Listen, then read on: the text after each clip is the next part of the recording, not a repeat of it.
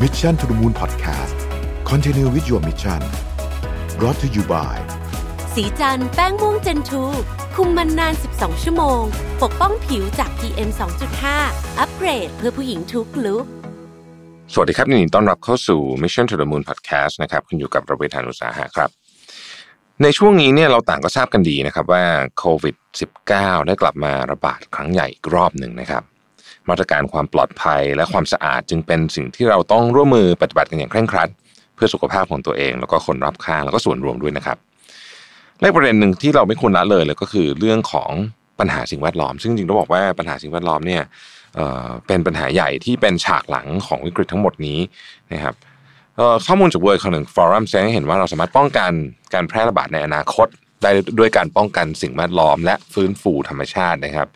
กิจกรรมต่างๆ ของมนุษย์เนี่ย ล้วนส่งผลต่อการเปลี่ยนแปลงสภาพภูมิอากาศ และทำลายระบบนิเวศวิทยา หรือทำลายความสมดุลระหว่างธรรมชาติทั้งสิ้นนะครับ การใช้ทรัพยากรอย่างฟุ่มเฟือยอะไรต่างๆนานาเหล่านี้เนี่ยรวมไปถึงกิจกรรมบางอย่างของเราเนี่ยนะครับยังผลักดันให้เกิดความเสี่ยงในการแพร่ระบาดของโรคได้อีกด้วย ต้องยอมรับนะครับว่าในช่วงโควิด -19 เนี่ยปริมาณขยะได้เพิ่มขึ้นอย่างมากเลยนะครับทั้งบรรจุภัณฑ์อาหารตั้งแต่พลาสติกโฟมนะฮะรวมไปถึงเรื่องของเศษอาหารตามที่พักอาศัยและตามออฟฟิศสำนักงานด้วยนะครับ แต่ก็ยังมีต้องบอกว่ามีแสงสว่างที่ปลายอุโมงค์นะครับน่าดีใจที่เราเห็นหลายองค์กรได้หันมาใส่ใจเรื่องสิ่งแวดล้อมมากขึ้นนะครับและความสำคัญของการพัฒนาสู่ความยั่งยืนมากขึ้น เห็นได้จากมาตรการต่างๆ เช่น มาตรการสนับสนุนด้านภาษีสำหรับสินค้าที่เป็นมิตรกับสิ่งแวดล้อม รวมถึงนโยบาย circular economy หรือว่าเศรษฐกิจหมุนเวียนของภาครัฐด้วยนะครับ โดยการออกข้อกำหนดหรือกฎหมายที่จะมารองรับกับแนวทางของเศรษฐกิจหมุนเวียนในอนาคตเนี่ยเป็น สิ่งที่เป็นรูปธรรมมากนะครับ ผ่านกระบวนการต่างๆ เช่น แผนการจัดการขยะอย่างยั่งยืนนะครับ คัดแยกขยะและหมุนเวียนทรัพยากรขยะให้เกิดประโยชน์สูงสุดเป็นต้นเนี่ยนะครับ นอกจากการดำเนินงานของนโยบายภาครัฐและเอกชนแล้วเนี่ยในส่วนของบริษัทเทคโนโลยีเองก็พยายามนะครับที่จะคิดเทคโนโลยีต่างๆ ที่จะมาตอบโจทย์เรื่องของสิ่งแวดล้อมเช่นกันนะครับ วันนี้เราเอ่อมีโอกาสได้พูดคุยนะครับกับ คุณชัชดาพร การจนะชัยภูมินะครับผู้อำนวยการฝ่ายพัฒนาธุรกิจของ EcoSmart นะครับ EcoSmart นี่เป็นเครื่องกำจัดขยะระบบอบแห้งแล้วก็บดเนี่ยซึ่งต้องบอกว่าเอิ่มเป็นบริษัทที่ผมติดตามมาสักระยะหนึ่งนะครับ รู้สึกว่าเป็นมีมี product มีเทคโนโลยีที่น่าสนใจนะครับ ขออนุญาตเรียกคุณพัฒนะครับ สวัสดียินดีต้อนรับคุณพัฒสู่ Mission to the Moon ครับ สวัสดีคุณพัฒนะครับ ขอยินดีต้อนรับสู่ Mission to the Moon Studio นะครับก่อนอื่นผมอยากจะชวนคุณพัฒคุยนิดนึงนะครับว่า ปัญหาของขยะที่เป็นเศษอาหารเนี่ย เอาณปัจจุบันนี้เนี่ยนะครับ มันส่งผลกระทบต่อเรื่องของสิ่งแวดล้อมยังไงบ้างครับ อืมก็คือในแต่ละปีเนี่ยเอ่ออาหารที่ถูกทิ้งจากการผลิตเนี่ยประมาณ 30%เอืมนะคะอ่าฮะ อันเนี้ยยังไม่รวมถึงขยะเศษอาหารในชุมชนครับที่ถูกทิ้ง ซึ่งขยะเศษอาหารในชุมชนที่ถูกทิ้งเนี่ยต้องบอกว่าในชุมชนเนี่ยขยะทั่วไป 100%เนี่ยจะมีขยะเศษอาหารถึง 64%อืมอ่าครับซึ่งคนส่วนใหญ่เนี่ยไม่ทราบเกี่ยวกับเรื่องนี้ด้วยซ้ำก็เป็น portion ใหญ่สุดเลยเนาะใช่ค่ะอืมใหญ่ครับสุดเลยทีเดียวอะไรอย่างเงี้ยค่ะ แล้วก็เหมือนการแยกขยะที่ไม่ดีเนี่ยเอ่อจะเป็นปัญหาว่าเหมือน ขยะเศษอาหารที่แยกไม่ดีเนี่ย มันจะครับถูกไปพอมันปนเปื้อนกับขยะพลาสติก หรือขยะอืมอื่น ๆ เนี่ย มันก็จะทำให้เป็นขยะทั่วไปอืมแล้วก็จะต้องถูกไปนำไปฝังกลบอืมขยะที่ถูกนำไปฝังกลบเนี่ยเป็นล้านล้านๆตันต่อปีเลยนะคะครับอันนี้แหละค่ะคือปัญหาที่เกิดขึ้นอยู่ในปัจจุบันนะคะ แล้วก็ขยะขยะเศษอาหารเนี่ยเคยมันเคยมีการมีการคำนวณการปล่อยก๊าซเรือนกระจกครับของขยะเศษอาหารอืม ทั่วโลกเลยนะคะครับเนี่ยว่าก๊าซเรือนกระจกที่ปล่อยออกจากการที่ขยะเศษอาหารเหลือทิ้งเนี่ยอืมประมาณ8%เปอร์เซ็นอืมซึ่งจริง ๆ แล้ว 8%เนี่ยเหมือนเหมือนน้อยนะคะอืมถ้าฟังกันแล้วจริง ๆ 8%เอ้เรามีตั้งร้อยเปอร์เซ็นใช่ไหมคะครับแต่ว่าถ้าเรามาเทียบกับว่าการปล่อยก๊าซเรือนกระจกเนี่ยของขยะเศษอาหาร 8%เนี่ยอืมมันมากเป็นสี่เท่าของการปล่อยก๊าซเรือนกระจกจากภาคการบินทั่วโลกอืมอ่า มากถึงเป็นสี่เท่าครับอันั้นคือมหาศาลนะคะน่าเยอะมากอ่าเยอะมากนะครับค่ะก็ฟังดูแล้วก็เป็นเรื่องที่น่ากังวลพอสมควรทีเดียว แล้วก็อาจจะคนอาจจะไม่ค่อยได้นึกถึงประเด็นนี้จริง ๆด้วยนะครับอย่างที่คุณพัดว่าเอ่ออาจจะรู้สึกว่าเอ๊ะก็ไม่ได้ไม่ได้เป็นปัญหาอะไรเท่าไหร่นี่แต่ว่าถ้าเกิดฟังดูจากอัตราส่วนของขยะในชุมชนนี่ต้องบอกว่าน่าจะสูงที่สุดเลยเนาะว่าเป็นอันดับที่หนึ่งเลยเนี่ยนะครับ ก็เอ่อ แสดงว่ามันก็แล้วแล้วพอนึกภาพออกพอมันผสมกับพลาสติกผสมอะไรมันก็ไม่รู้จะแยกไงแล้วถึงตอนนั้นมันก็ต้องนำไปทิ้งในวิธีการที่ค่อนข้างจะต้องใช้คำว่ารบกวนเอ่อโลกค่อนข้างเยอะนะครับ ทีนี้จริงๆแล้วเนี่ยผลกระทบต่อเนื่องของขยะประเภทนี้เนี่ย จริงๆมันวนกลับมาหาเราถูกไหมฮะถูกค่ะครับคุณแพทย์เล่าให้ฟังนิดนึงได้ไหมอืมมันเหมือนเป็นสิ่งที่ไกลตัวนะคะ แต่จอืริงมๆแล้วมันใกล้ตัวเรามากกว่าที่ที่ทุกๆคนคิดนะคะ ก็จริง ๆ อย่างถ้าเกิด อยากให้หันกลับไปมองมากกว่าว่า อย่างที่บ้าน หรือว่าอย่างที่ทำงานที่ออฟฟิศอะไรอย่างเงี้ยค่ะ ว่าเราเราดูแลขยะกันยังไงอืมจากต้นทางเอาจากต้นทางเลยค่ะ ว่าเราดูแลขยะกันยังไง เราแยกขยะไหมแล้วเราหลาย ๆ คนทราบไหมว่าเอ่อรถขยะทุกวันเนี้ยเขาเข้ามาเก็บในสำนักงานเรา หรือว่าในบริษัทเราหรือในครอบในบ้านเราอะบ่อยแค่ไหนอืมหลายๆพื้นที่ไม่ได้เก็บทุกวันอืม หลาย ๆ พื้นที่เก็บแค่สองวันต่ออาทิตย์ บางที่พื้นที่เนี่ยเก็บหนึ่งวันต่ออาทิตย์ด้วยซ้ำอ่าเพราะฉะนั้นขยะเศษอาหารที่ปนเปื้อนกับขยะพลาสติกเนี่ยครับมันก็ต้องเก็บอยู่ในบ้านเราอืมอะฮะ แล้วมันอยู่ที่ว่าเราไปเก็บไว้ส่วนไหนอืมหรือว่าเราจะไปทิ้งไว้บ้านใครอะไรอย่างเงี้ยค่ะ ก็ขยะพวกเนี้ยจะเป็นขยะที่ก่อให้เกิดเชื้อโรคครับ การด้วยด้วยอากาศบ้านเราที่ร้อนนะคะอืมการบ่มบ่มเพาะเชื้อโรคเนี่ย ค่อนข้าง ค่อนข้างเร็วครับนะฮะแล้วอย่างนุกยุคในยุคเนี้ย new normal เนี่ยค่ะ ก็คือเป็นยุคที่จริง ๆ แล้วเราควรจะหันกลับมา ใส่ใจเรื่องเรื่องสภาพแวดล้อมในส่วนตรงนี้ด้วยใช่เพราะว่ามันจะเป็นตัวพาหะอืมนะฮะส่งต่อโรคอืมนะฮะซึ่งที่เราเจอกันอยู่ทุกวันนี้ครับนะคะ ก็คืออันเนี้ยจริง ๆ แล้วอยากให้มองว่ามันเป็นปัญหาที่ทุกอย่างที่เราทำมันจะวนกลับมาที่เราอืมอย่างน้ำจากขยะ ที่ไหลลงแหล่งน้ำอืมก็ก่อให้เกิดน้ำเน่า น้ำเสีย กลิ่นเหม็นที่วนกลับมาอะไรอย่างเงี้ยค่ะอืมอือฮึก็คือจริง ๆ ต้องบอกว่าตั้งแต่มีโควิด เนี่ยเนาะเราก็เอ่อค่อนข้างที่จะเหมือนกับคือคือมันมีวิกฤตใหม่นะฮะก่อนหน้านี้เนี่ยเอ่อเรื่องของสิ่งแวดล้อมเนี่ยเป็นประเด็นที่ทั่วโลกให้ความสนใจอย่างมากเลยนะช่วงก่อนเกิดโควิดเนี่ยโอ้โหเรียกว่าเรามี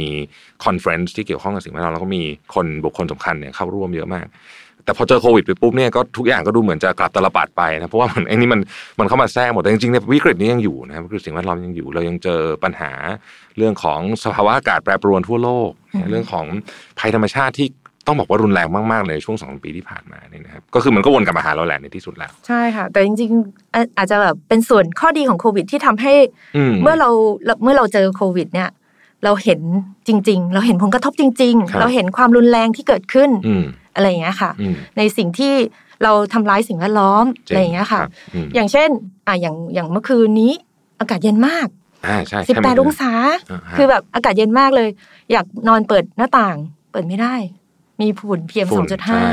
เมื่อเช้านี้แต่ทุกฝุ่นอย่างสูงมากร้อยเก้าสิบกว่าอืมทุกอย่างมันเกี่ยวกับสิ่งแวดล้อมหมดเลยค่ะฮะอืมจริงครับ ก็เมื่อเช้านี้ผมตื่นขึ้นมาก็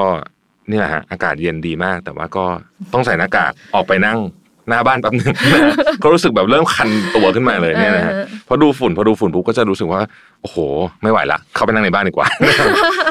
ทีนี้กลับมาเรื่องขยะเศษอาหารของซึ่งค่ะตอนนี้โอ้เป็นประเด็นที่เราอยากจะชวนพูดคุยกันเยอะมากเลยนะครับค่ะเออในในความคิดของคุณพัฒน์เนี่ยเราเราจะลดไอ้ไอ้ขยะพวกนี้ได้ยังไงฮะมันมีขั้นตอนตรงไหนบ้างที่เราเข้าไปจัดการได้บ้างฮะส่วนตัวเนี่ย คือทุกอย่างอะมันเริ่มจากต้นทางอะค่ะอืมอืมอืมอ่าฮะต้องบอกว่าอย่างเรื่องของการจัดการเนี่ย reduce จะเป็นสิ่งที่สำคัญที่สุดครับมาก่อนเป็นสิ่งที่มาก่อนเลยอืมคือเราอยากให้มองจากตัวเองมากกว่าว่า เออเนี่ยอย่าง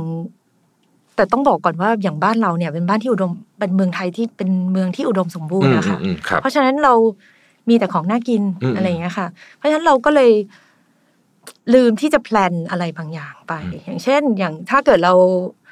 เอ่อจะไปซื้อของอย่างเงี้ยค่ะ จริง ๆ แล้ว reduce เนี่ยมันลดได้ตั้งแต่การที่เรา planning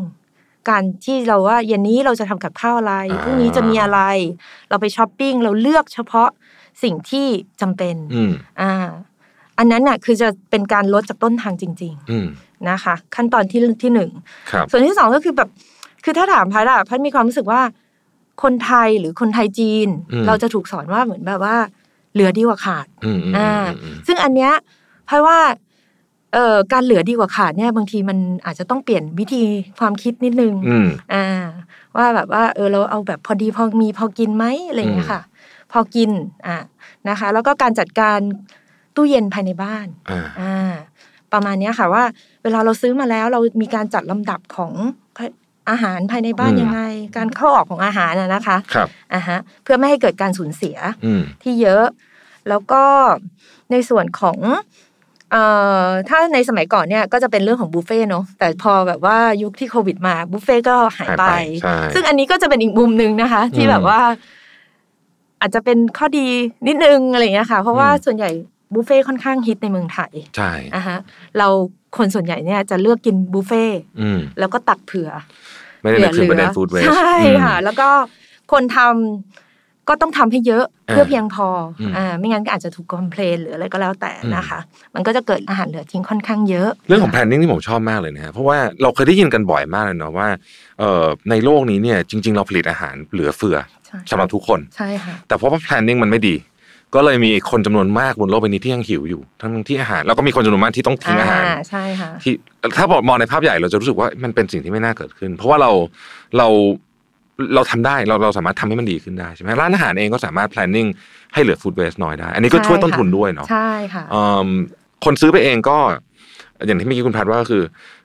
เออไม่ต้องเหลือไม่ต้องคือไม่ไม่ไม่ต้องเหลือ คือคือพยายามให้มันพอดีพอดีดีกว่าเดี๋ยวนี้ผมก็มีสูตรนะเวลาไปสั่งที่ไหนเนี่ยจะสั่งอะไรก็คิดไว้เสร็จแล้วก็ลบออกหนึ่งจานนะฮะอ๋อเวลาไปกันหลายๆคน เพราะว่าอ๋อเหรอคะเพราะว่าเอ่อช่วยหลายเรื่องนะครับ ช่วยช่วยให้ ไม่ทานเยอะเกินไปแล้วช่วยให้ประหยัดด้วยเนาะแล้วก็ไม่เหลือด้วยพอมาสั่งอาหารก็มาหมดเพราะว่าเวลาเราไปถึงร้านอาหารเนี่ยมันมีแนวโน้มว่าเราจะค่อนข้างหิวอยู่ใช่ไหมฮะแล้วเราก็เวลาหิวก็จะสั่งเยอะ แล้วเราก็ไม่ได้นึกถึงจริง ๆ เสียดายคือต่อไปนี้เนี่ยเอ่อคอนคอนเซ็ปต์นี้พอฟังแล้วก็เออรู้สึกว่าต้องต้องคิดทุกสเต็ปแล้วก็พูดเออมันมีอันมีแคมเปญหนึ่งชวนพัดคุยนะผมเคยเห็นในยุโรปแคมเปญนี้รางวัลใหญ่ด้วย ตอนสมัยก่อนผมชอบติดตามโฆษณาค่ะเป็นเอ่อซูเปอร์มาร์เก็ตใหญ่แห่งหนึ่งอะนะครับในในเยอรมันเนอะเขาก็เอ่อ ทำแคมเปญอะคือสมัยบอกพวกแครอทพวกอะไรอย่างเงี้ยคนจะชอบซื้อสวยๆใช่ไหมแต่คือมันมีแครอทที่ไม่สวยแต่ว่ามันก็กินได้เหมือนกันอะไรอย่างเงี้ย แต่ว่าเขาจะไม่ซื้อมาสมัยก่อนเพราะมันไม่มีคนซื้อก็ก็ก็ที่นี่เขาก็ทำบอกว่าโอเค อันนี้มันเป็นแบบ เป็นมันหน้าตาอาจจะไม่สวยแต่คือมันช่วยลดเรื่องฟู้ดเวสจริงๆเกษตรกรจะได้ไม่ต้องทิ้งไอ้พวกที่มันเป็นแบบ ที่เราเรียกว่าเป็นเกรด ไม่ดีอ่าแต่จริงๆแล้วมันก็ไม่ได้มีอะไรเนอะแค่มันไม่สวยคือนั่นเองใช่ค่ะ แต่จริงๆมันก็มีหลายหลายร้านอาหารนะคะ อย่างอืมในเมืองไทยก็มีหลายหลายหลายที่ที่ครับเริ่มทำแคมเปญเกี่ยวกับเรื่องนี้อืมเริ่มซื้อมาเขาเรียกอะไรวัตถุดิบที่อาจจะหน้าตาไม่สวยอ่าแต่รสชาติดีอืมต้องบอกว่าจริง ๆ แล้วถ้าคนทำเกษตรเนี่ยฮะเขาจะรู้นะคะว่าบางทีแบบหน้าตาไม่สวยแต่อร่อยมากอ่าอ่าโอเค ถ้าเป็นคนทำเกษตรอย่างแบบว่าอืมอย่างมะเขือเทศอย่างเงี้ยค่ะบางอืทีมหน้าตาไม่อืมสวยมีลายอะไรอย่างเงี้ยค่ะฮะแต่กินเข้าไปจะหวานมากอ่าส้มอย่างเงี้ยค่ะ บางทีผิวไม่สวยเลยอืมแต่แกะออกมา คือต้องบอกว่าอันนี้ขอขอเสริมนิดนึงแล้วกันนะคะครับอย่างพวกแบบส้มอย่างเงี้ยที่พัดเจอเลยคือ ส่วนตัวปลูกเอ่อก็ปลูกแบบผิวที่มันโดนลายแดงอะค่ะมันก็จะไม่สวยอืมแต่เชื่อไหมคะว่ามันเป็นมหัศจรรย์ของธรรมชาติอืมมันทำให้ส้มนั้นน่ะหวานอ่าหวานกว่าปกติ ซึ่งมันก็จะ เป็นอีกมุมหนึ่งที่ถ้าเกิดหันกลับมามองว่า อืมเรื่องสวยไม่สวยตัดทิ้งอะไรเงี้ยอืมรสชาติมาก่อนอะไรเงี้ยค่ะคืออันนี้อันนี้ชวนคุยอาจจะอาจจะเอ่อนอกออกออกนอกประเด็นสักนิดหนึ่งเนี่ยนะครับเออโอเค ผมเริ่มเห็นว่าเออปัญหาของเรื่องของอาหารที่เรียกว่าเป็นอาหารทิ้งเหลือเนี่ยค่ะจริง ๆ มันมันอยู่ที่ระบบการจัดการเป็นหลักแล้วนะเพราะถ้าว่ากันอย่างนี้เนาะใช่ค่ะเราก็มาระบบการจัดการกับเอ่อมายใจของผู้บริโภคใช่ค่ะถ้าเกิดเปลี่ยนสองอย่างนี้ได้ ปัญหาน่าจะดีขึ้น ใช่ไหมฮะมากมาก ๆ เลยค่ะ โอเค ทีนี้อย่างไรก็ดี มันก็ยังคงมีปัญหาอยู่เนี่ยนะครับ เรื่องของเอ่อขยะเศษอาหารต่างๆ พวกนี้เนี่ย ถ้าเราพูดถึงการจัดการบ้างแล้วกันเนาะการ manage มันเนี่ยมันมีปัจจัยอะไรที่ต้องคำนึงถึงบ้างครับคุณพัฒคือการจัดการเนี่ยเราอยากให้คำนึงถึงเรื่องการจัดการตั้งแต่ต้นทางอยู่แล้วอืมเราไม่อืมอยากให้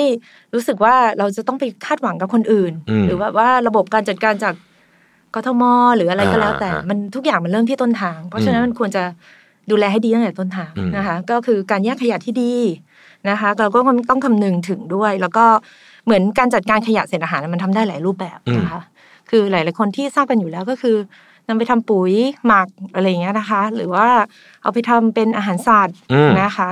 คืออันเนี้ยมันอยู่ที่บริบทของพื้นที่ด้วยอืมนะคะ ว่าบริบทของพื้นที่เนี่ย พื้นที่คุณเป็นยังไงอืมแล้วใกล้ชิดกับ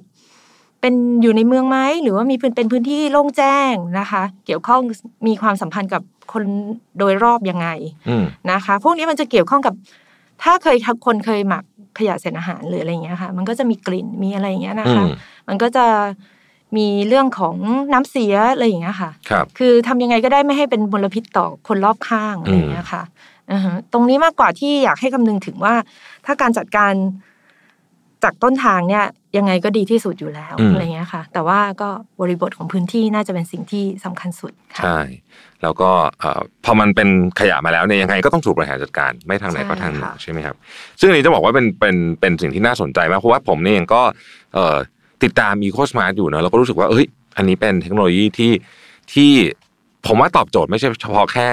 แค่เรื่องของการจัดการขยะแต่ว่ามันตอบโจทย์ไปเรื่องถึงเรื่องของความยั่งยืนในหลายแง่มุมด้วยนะวันนี้จะขออนุญาตชวนคุยประเด็นนี้นิดหนึ่งนะครับค่ะคือการกำจัดขยะเศษอาหาร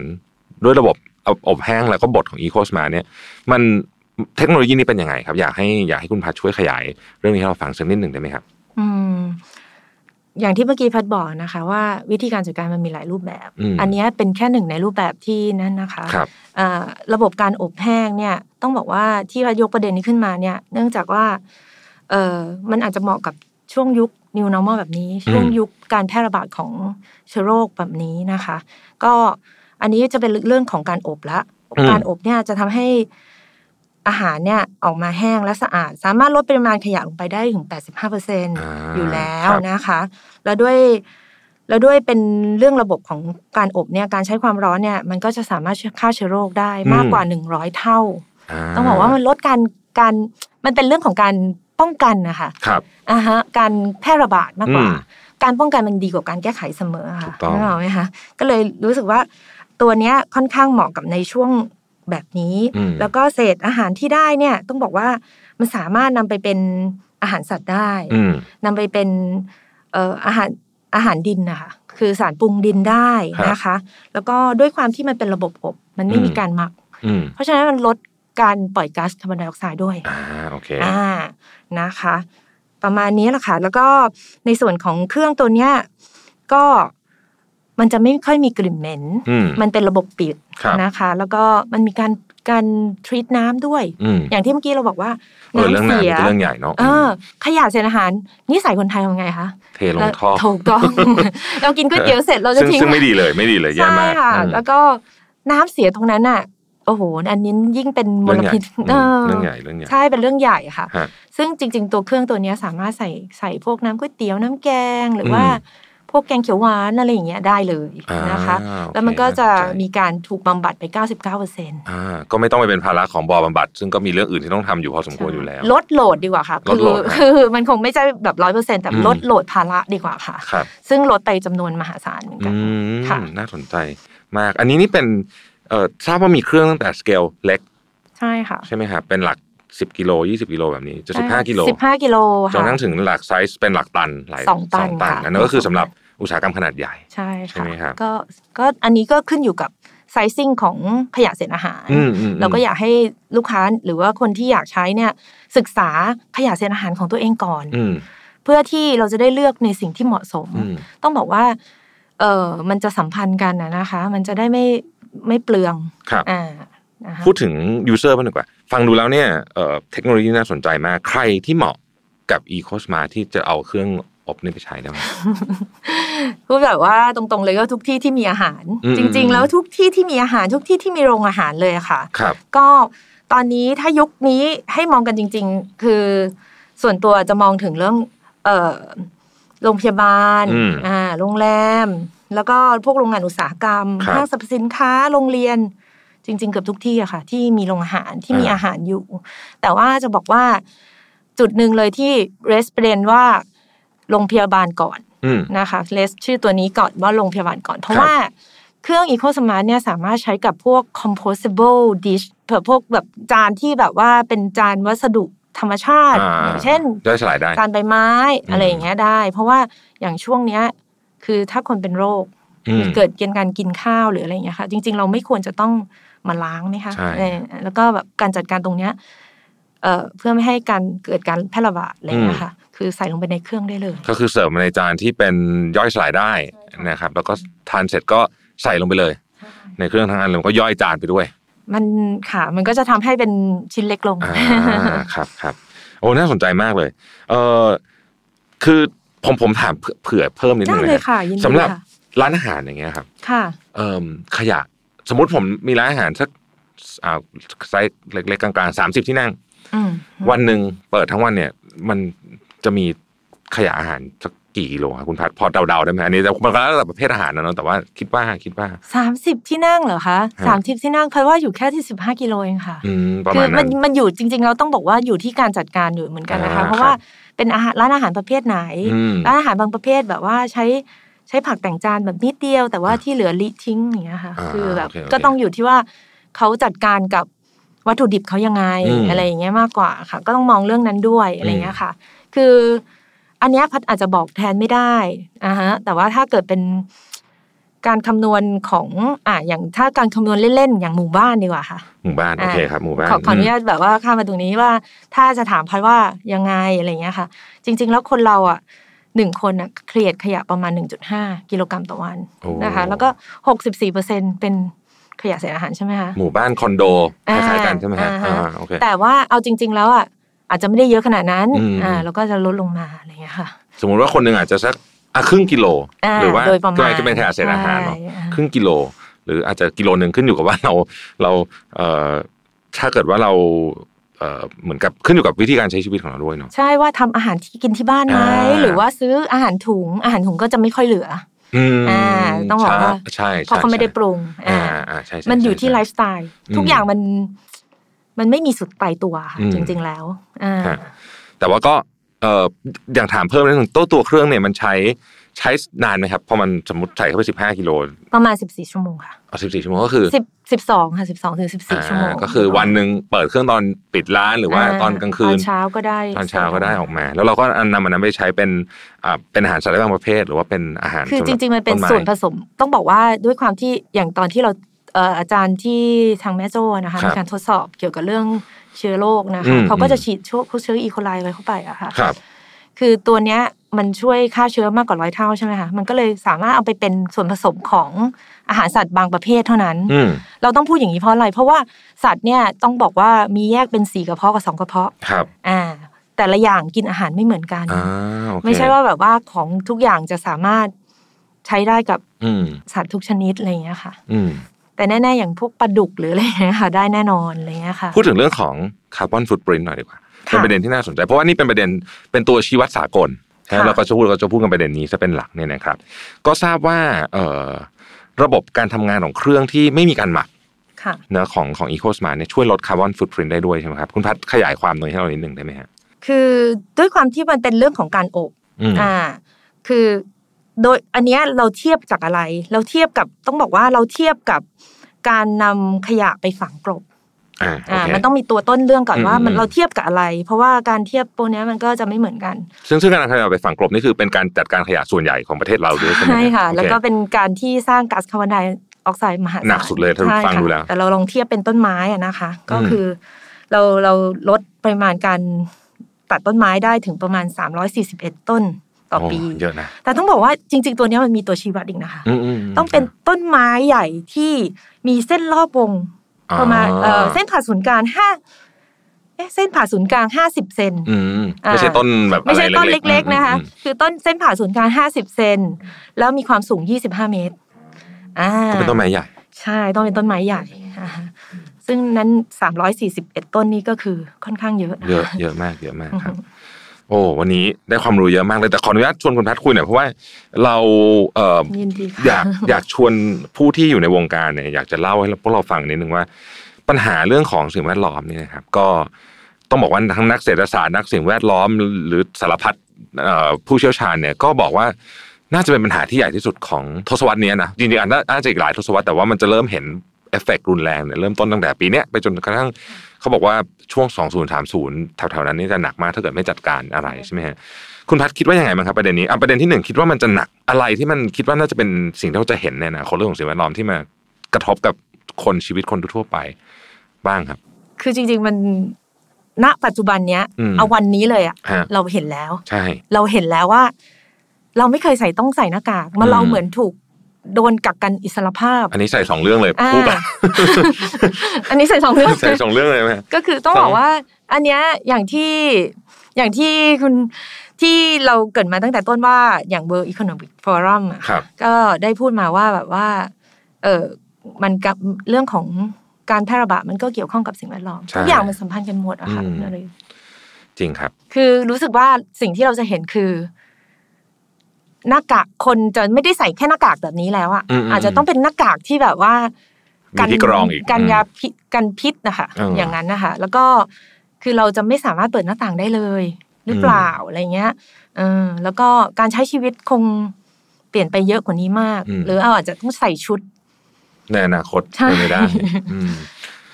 ก็ อันนั้นคือคือเอฟเฟกมันจะสูง อันนี้เราไม่พูดถึงประเด็นที่ละเอียดอ่อนกว่านั้น เช่นเอิ่มเรื่องของระดับน้ำทะเลที่สูงขึ้นอะไรพวกนี้เนี่ยซึ่งมันเป็นผลต่อเนื่องกันมาเป็นทอดๆมาเลยเนี่ยนะฮะเอ่อถามคุณพันนิดหนึ่งว่า ในฐานะคนทั่วๆไปเนี่ย เราควรจะวาง mindset ของเรายังไงดีในเรื่องของสิ่งแวดล้อมแล้วก็เราควรจะเปลี่ยนวิธีการปฏิบัติตัวยังไงอย่างแรกเลยค่ะสำรวจตัวเองอืมอืมอืมว่าวันนี้เราใช้ชีวิตยังไง แล้วเราทำร้าย สิ่งแวดล้อมยังไงบ้างเจเนเรตขยะไปเท่าไหร่แล้วใช่ค่ะอ่าโอเคคือเรื่องง่ายๆก็คือเรื่องขยะอืมนะฮะว่าเราอะจัดการขยะยังไงอืมตั้งแต่ต้นทางนะคะ แล้วก็แบบอย่างการซื้อ คือต้องบอกว่าเออตอนยิ่งยุคเนี้ยมันเราไม่สามารถออกไปช้อปปิ้งนอกบ้านได้ใช่อ่าการช้อปปิ้งออนไลน์ การซื้อขอายะหารเพียบเลยแบบอืมเหมือนจากการ Delivery การซื้ออมอาหารอะไรอย่างเงี้ยค่ะ คือต่างๆ เนี่ยเป็นสิ่งที่ ถ้าเราจัดการได้มันจะอืมเป็นสิ่งที่ช่วยโลกได้ด้วยเหมือนกัน ต้องบอกว่าเราคงหนีไม่พ้นกับการใช้ คือพันไม่ปฏิเสธนะเรื่องการใช้พลาสติกอืมเราหนีไม่ได้แล้ว แต่เราจะจัดการมันยังไงมากกว่าฮะอย่างเช่นคุณซื้อซื้ออาหารมาเนี่ย ดูแลมันสักนิดนึงก่อนทิ้งไหมล้างมันซะหน่อยอ่าอะไรอย่างเงี้ยค่ะ คือไม่ได้บอกว่าต้องสะอาดจนเหมือนที่จานที่เรากินหรืออะไรเงี้ยค่ะ แต่ควรจะทำความสะอาดมันสักนิดนึง เพราะฉะนั้นสิ่งเหล่านี้มันมีที่ไปของมัน มันสามารถไปเป็นประโยชน์ได้ ไม่ว่าจะไปเป็นน้ำมันหรืออะไรก็แล้วแต่ไปการรีไซเคิลอัพไซคลิงต่างๆ แต่ว่าถ้าเราไม่ทำตั้งเลย ตั้งแต่ต้นทางทุกอย่างไปฝังกลบเอออย่างเงี้ยค่ะ คือคือเราช่วยลดได้อืมทุกอย่างมีคุณค่าในตัวมันอืมอ่าอยู่ที่เราจัดการเท่านั้นอืมแล้วโอ้โหการเอาอาหารไอเศษขยะไปฝังกลบเรื่อยๆเนี่ยวันหนึ่งมันก็ต้องกลายเป็นปัญหาที่อืม หลายเรื่องเนาะเรื่องของเชื้อโรคเรื่องของพื้นที่ด้วยใช่ไหมฮะอืมจริง ๆ ตอนนี้มันก็เป็นปัญหาอยู่ ซึ่งแบบว่าบางครั้งต้องเป็นคนในชุมชน แถวบ่อขยะจะทราบดีว่าอืมกลิ่นมันรุนแรงรุนแรงขนาดไหนอืมแล้วก็เหมือนแบบถ้าการจัดการมันไม่ดีมันก็มีการไฟไหม้บ่อขยะ อันนั้นก็ อันนี้ก็มหาศาลเหมือนกันอืมโอ้โหอันนี้ คือต้องบอกว่า ในส่วนของเราเราต้องทำให้ได้ดีที่สุด ใช่ค่ะใช่ไหมฮะแล้วก็อาจจะต้องยอมลดความสะดวกสบายบางอย่าง ที่เราเคยมีบ้าง นิดหน่อยแหละไม่ได้ขออะไรกันเยอะแยะมากมายเนาะจขริงอๆนิแล้ดวหน่อยตอนทุกวันนี้เราก็ปรับอยู่นะคะ คือเออคือแต่ว่ามันเข้าใกล้ตัวเราไงคะอย่างฮะเช่นการใส่หน้ากากแต่ก่อนอืมถ้ามีคนมาให้คุณใส่หน้ากากเนี่ยใช่จะไม่ก็คงมีทุกคนจะแบบแอนตี้หมดเลยว่าอืมอึดอัดนู่นนั่นนี่ แต่ตอนนี้ไม่มีใครกล้าถอดหน้ากากถูกต้องแม้กระทั่งขณะนี้ที่เราคุยกันเราก็ใช่ต้องใส่หน้ากากเข้าหากันถูถูกกไหมต้องคะมันก็เป็นสิ่งที่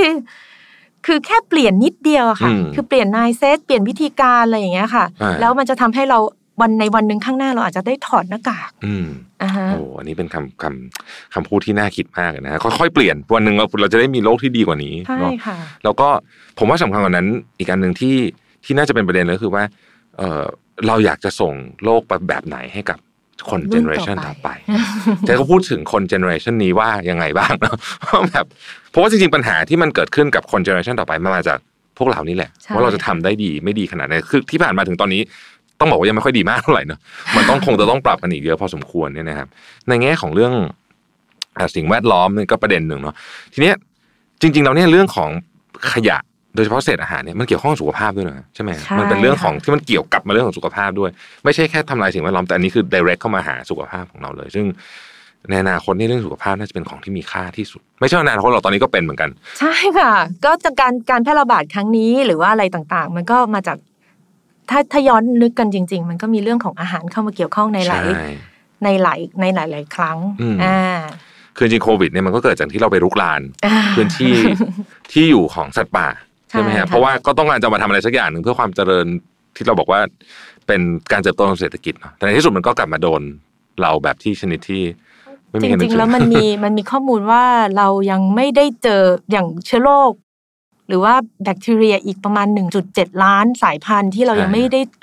ยังไม่เคยพบอืมแต่ว่ามันเหมือนแบบ มันอยู่อย่างสงบนิ่งอยู่ใช่มันแต่ถ้าเราไปกวนมันมันอาจจะออกมาอ่าอะไรอย่างเงี้ยค่ะ คือครับมันก็คือการลุกล้ำพื้นที่ ที่อยู่อ่าอืมของสิ่งแวขดองล้อม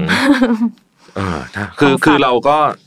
ในช่วงที่ผ่านมาหนึ่งร้อยปีที่ผ่านมาตั้งแต่ปฏิวัติอุตสาหกรรมนี่เราอาจจะโฟกัสที่เรื่องของการเจริญเติบโตทางเศรษฐกิจซะเยอะใช่ค่ะนะฮะถึงตอนนี้ผมว่าหลายคนเริ่มเห็นละอ่าว่าไปทางนั้นทางเดียวเนี่ย โอ้ไม่รอด แล้วก็แล้วก็โอ้ครั้งนี้เนี่ย น่าจะสอนมวลใช่มนุษยชาติเลยเนาะเพราะว่าไม่มีใครไม่โดนนะครั้งนี้เนี่ย คือแต่ก่อนจะคนจะชอบถามว่าทำเรา ทำไปทำไมอืมทำเราได้อะไร แต่ตอนเนี้ยไม่ต้องพูดเลยว่าเราเสียหายยังไงใช่อ่า ต้องบอกว่าตอนเนี้ยทุกคนเห็นว่าเราเสียหายขนาดไหน อืมคือคำถามเนี้ยตอบได้ดีมากแล้วผมคิดว่า วันนี้ที่คุณพัดเล่าให้เราฟังก็คือ ทุกคนเนี่ยเราต้องอันเนี้ยมันเป็นหน้าที่ของทุกคนเลยเนาะเราจัดการอะไรเราต้องจัดการให้ได้ใน part ของเรา เพราะว่าจะหวังพึ่งคนอื่น อันนี้คงไม่ทัน แล้วแล้วจริง ๆ ก็ไม่น่าจะมีใครที่สามารถแก้ปัญหานี้ได้เพียงคนเดียวด้วยเนาะต้องคือวมจมืกันริง ๆ แล้วคนน่ะ ชอบบอกว่า จริง ๆทำไมหน่วยงานนั้นไม่ทำหน่วยงานนี้ไม่ทำอืมจริง ๆ แล้วอะมันเป็นหน้าที่ของทุกคนอย่างใช่ที่ คือเราถ้าเราเริ่มจากตัวเราอะสิ่งเล็ก ๆอะอ่ามันก็จะทำให้หน่วยงานใหญ่ ๆทำงานง่ายขึ้นอืมแล้วมันก็จะส่งผ่านอย่างอย่างสวยงามครับอ่าอืมจริง ๆ แล้วต้องเริ่มจากต้นทางเขาถูกขต้อองย้ำอีกทีว่า ทุกอย่างเริ่มตั้งแต่ต้นทาง อืมครับ โอ้ก็วันนี้ขอบคุณคุณพัดมากๆเลยนะครับ ที่มาให้ข้อมูลกับเราสนุกมากเลยนะครับ แล้วก็ Eco Smart นะฮะใครที่สนใจนะครับ ลองเข้าไปดูดีเทลได้เข้าไปดูที่ไหนนะครับคุณพันเออเป็นแฟนเพจก็ได้ค่ะครับ We Can Green นะคะอืมคือเราเราจะเน้นคำว่า We Can Green โอเคนะคะครับก็คือเราทุกคนสามารถอยู่เป็นมิตรกับสิ่งแวดล้อมได้อืมจริงครับ concept พัดก็คือใช้ชีวิตเป็นมิตรกับสิ่งแวดล้อมอ่าเรื่องง่าย ๆ ที่คุณก็ทำได้โอ้ค่ะคอนเซปต์ดีมากนะครับเดี๋ยวผมจะแปะ ลิงก์ของเอ่อ Facebook Page กับเว็บไซต์ไว้ที่ description ของ podcast ตอนนี้นะครับ ขอบคุณคุณพัดมากเลยนะครับ วันนี้ครับ ค่ะ ขอบคุณค่ะ ขอบคุณครับ สวัสดีครับค่ะ Mission to the Moon Podcast Continue with your mission Presented by สีจันแป้งม่วงเจนทู